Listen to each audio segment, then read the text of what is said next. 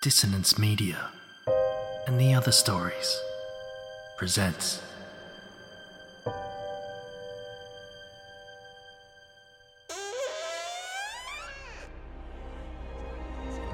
Step into the abyss of After the Gloaming, a gothic fiction podcast that delves into the depths of human emotion, unyielding love, revenge, internal struggles, and restless souls await you in 9 haunting episodes, where dread, fear, and rare glimpses of eerie happiness linger.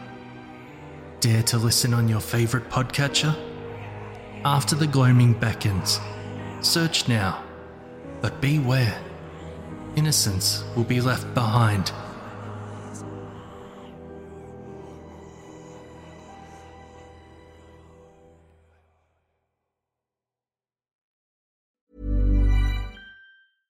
Imagine the softest sheets you've ever felt. Now imagine them getting even softer over time. That's what you'll feel with Bowl and Branch's organic cotton sheets. In a recent customer survey, 96% replied that Bowl and Branch sheets get softer with every wash. Start getting your best night's sleep in these sheets that get softer and softer for years to come. Try their sheets with a 30-night guarantee. Plus, get 15% off your first order at bowlandbranch.com. Code BUTTERY. Exclusions apply. See site for details.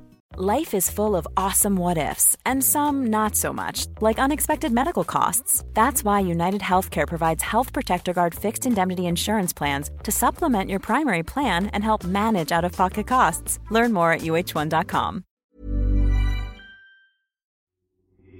These aren't the stories your mother told you. No, these are the other stories.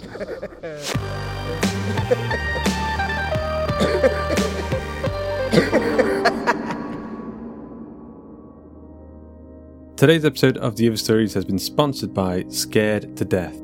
If you're looking for something scary, mysterious and interesting to distract and entertain you, check out the horror podcast Scared to Death. Scared to Death podcast is nearing 150 episodes of demonic possession, hauntings, shadow people, black-eyed children, alien abductions, and so much more. Join Dan Cummins as he tries to scare his wife Linz each and every week with dark tales from around the world and around the web. Linz gets that sweet revenge when she tells even more scary stories that have been submitted by fans. If you need more chills in your life, if you don't feel quite twitchy enough, it's time for Scared to Death. New episodes drop every Tuesday night, the stroke before midnight Pacific time. Available anywhere you listen to podcasts, and you can also watch the show on YouTube. So, get scared to death. Today's episode is Fingerprints, written by Ian J. Middleton and narrated by James Barnett, aka Jimmy Horrors.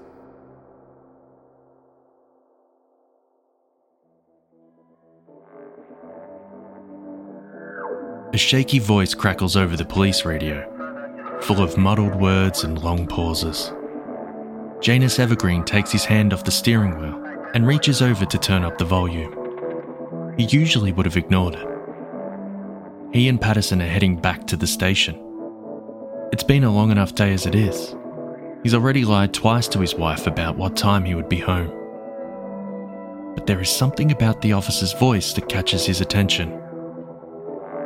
After another extended pause, the voice on the radio requests backup. Janus glances over at Patterson. She greets him with an expectant stare. Strands of brown hair have escaped her tight ponytail. Her blemished skin is beginning to show through her thinning makeup. Without a word, she rolls her eyes and leans back into the passenger seat.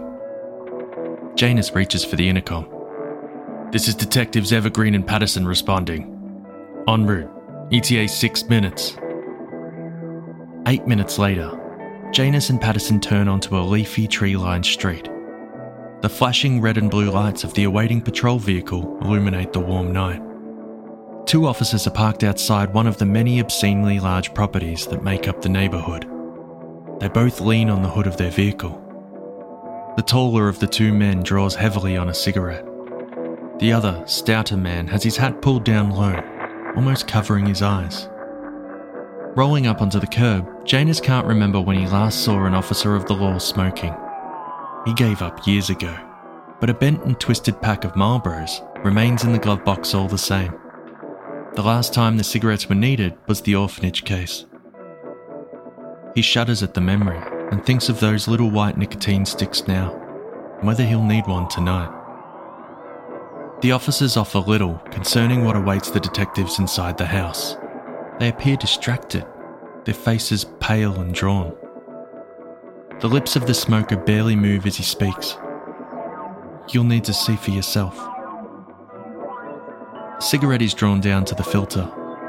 It's flicked away without regard, and another instantly takes its place. The one who wears the hat simply shakes his head and stares off into the distance. Janus exchanges a look with Patterson. She wearily shrugs but says nothing. Janus nods in understanding. Patterson stays with the officers. She may be able to coax some useful information out of them. Janus goes to search the property. He gazes upon the house with its ornate archway, perfect hanging baskets and manicured lawn. The heavy front door, complete with brass knocker, hangs open. Before Janus is over the threshold, he can see the mess in the narrow hallway. Picture frames and artworks lie strewn across the carpet.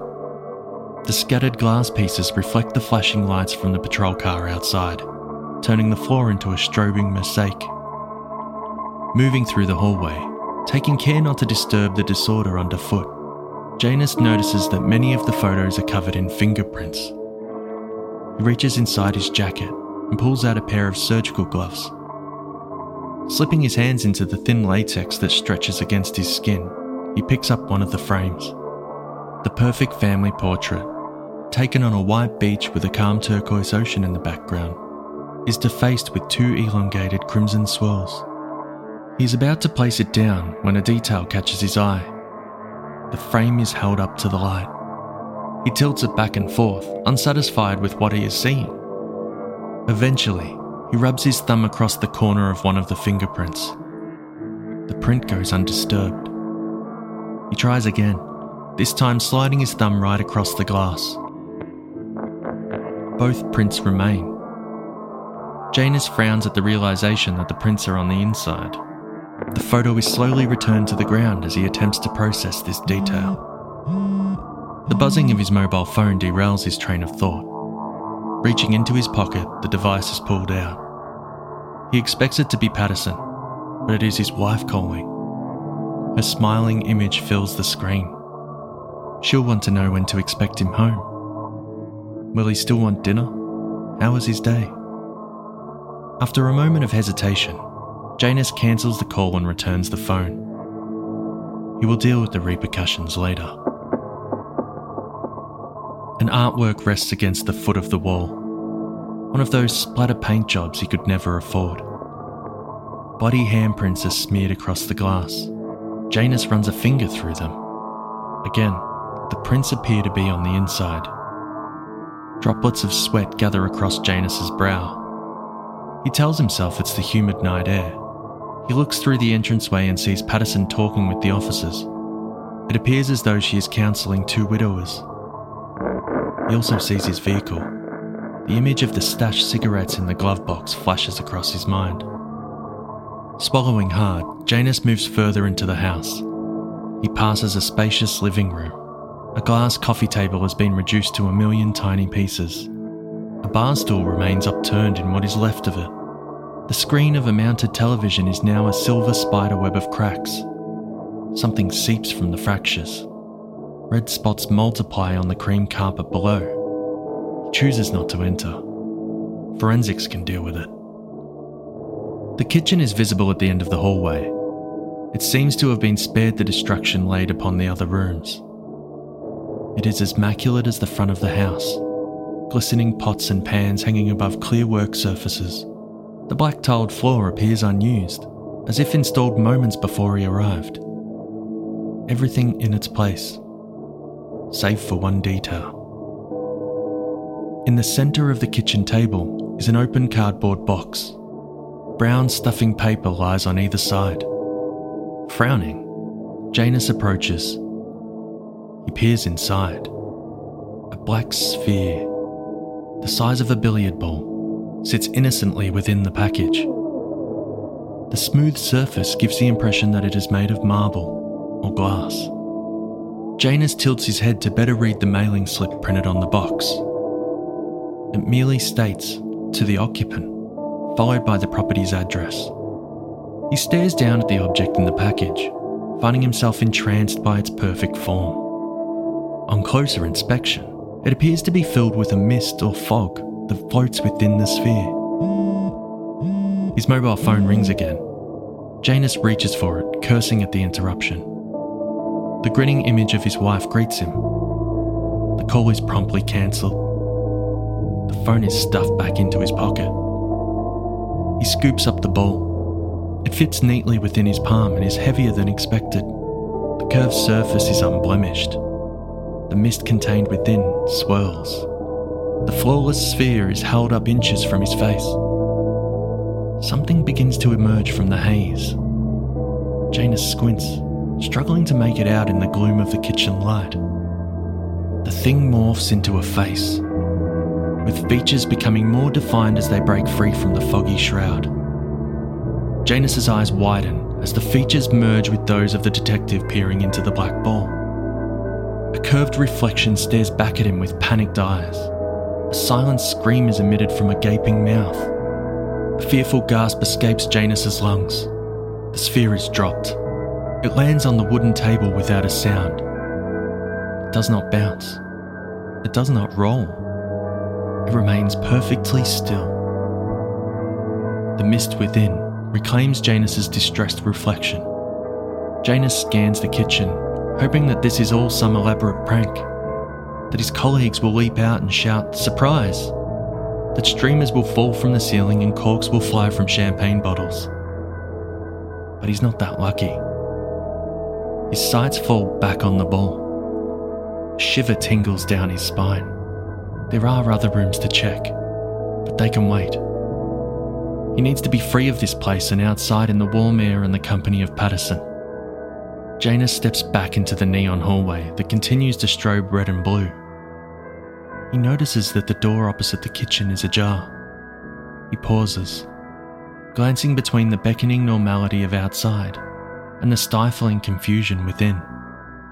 He licks his lips, tasting the saltiness of the accumulating sweat, and finds that he is nudging the door open before he can stop himself. It silently swings on its hinges to reveal a toilet, wash basin, and laminate flooring streaked with two parallel lines of thick blood. Janus blinks sweat from his eyes as he traces the horrid stains to the base of a shattered full-length mirror. Hundreds of shimmering pieces are scattered throughout the room, as though something had burst free from the reflective surface. It is just possible to make out footprints going from what remains of the mirror to the wall opposite. A mobile phone lies on the ground, where the streaks begin.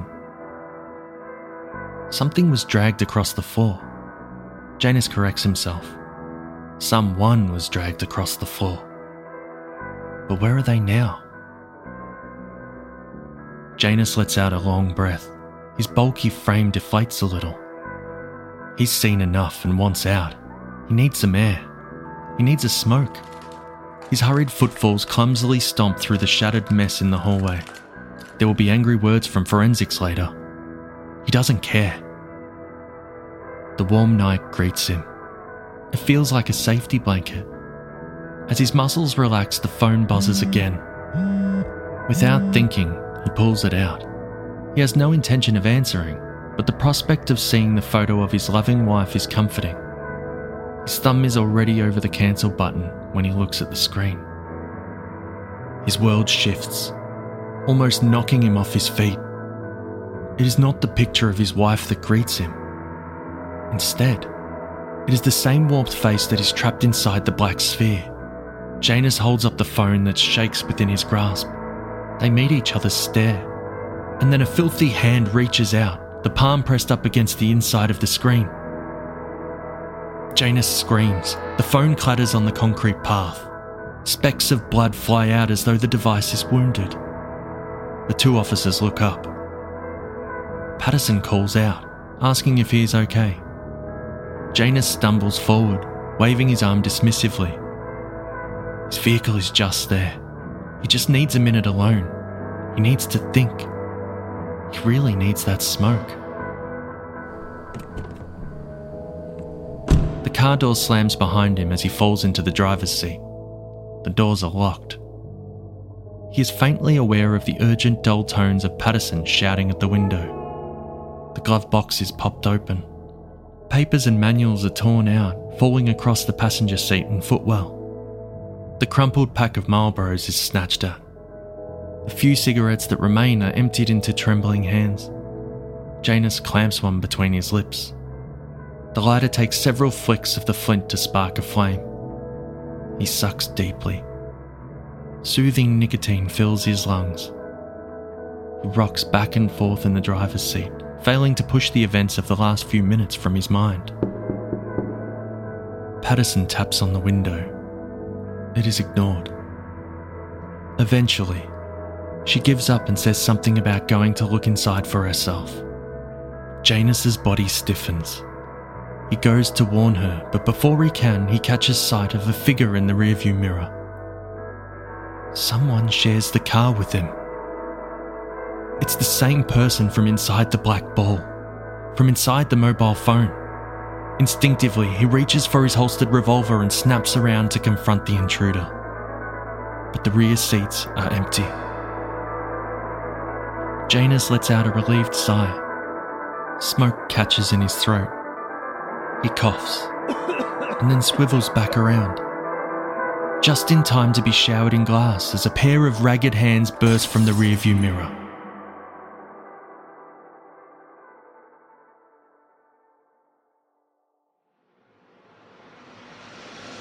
I hope you enjoyed today's episode of The Other Stories.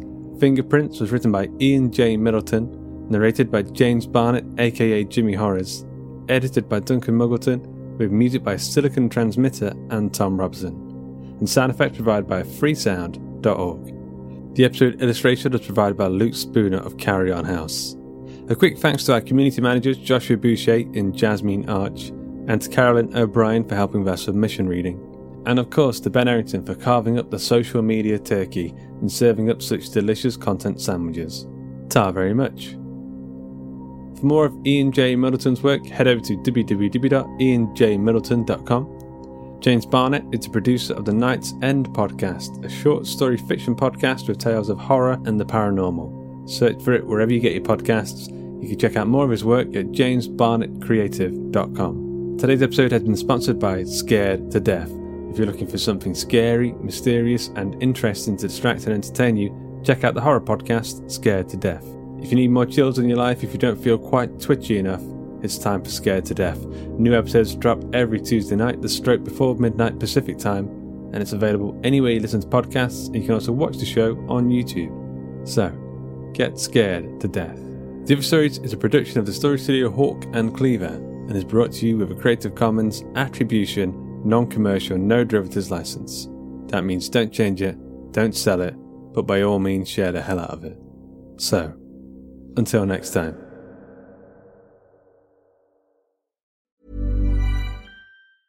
Small details are big surfaces. Tight corners are odd shapes. Flat, rounded, textured, or tall. Whatever your next project, there's a spray paint pattern that's just right. Because Rustoleum's new Custom Spray 5-in-1 gives you control with 5 different spray patterns.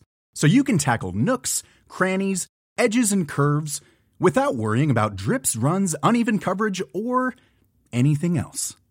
Custom Spray 5-in-1, only from Rustoleum. Hey, it's Danny Pellegrino from Everything Iconic. Ready to upgrade your style game without blowing your budget? Check out Quince. They've got all the good stuff, shirts and polos, activewear, and fine leather goods, all at 50 to 80% less than other high-end brands. And the best part? They're all about safe, ethical, and responsible manufacturing. Get that luxury vibe without the luxury price tag. Hit up quince.com/upgrade for free shipping and 365-day returns on your next order. That's quince.com/upgrade. Hi, I'm Daniel, founder of Pretty Litter. Did you know cats tend to hide symptoms of sickness and pain? I learned this the hard way after losing my cat, Gingy. So I created Pretty Litter, a health monitoring litter that helps detect early signs of illness by changing colors, saving you money and potentially your cat's life. Pretty Litter is veterinarian developed, and it's the easiest way to keep tabs on your fur baby's health right at home. Go to prettylitter.com and use code ACAST for 20% off your first order and a free cat toy. Terms and conditions apply. See site for details.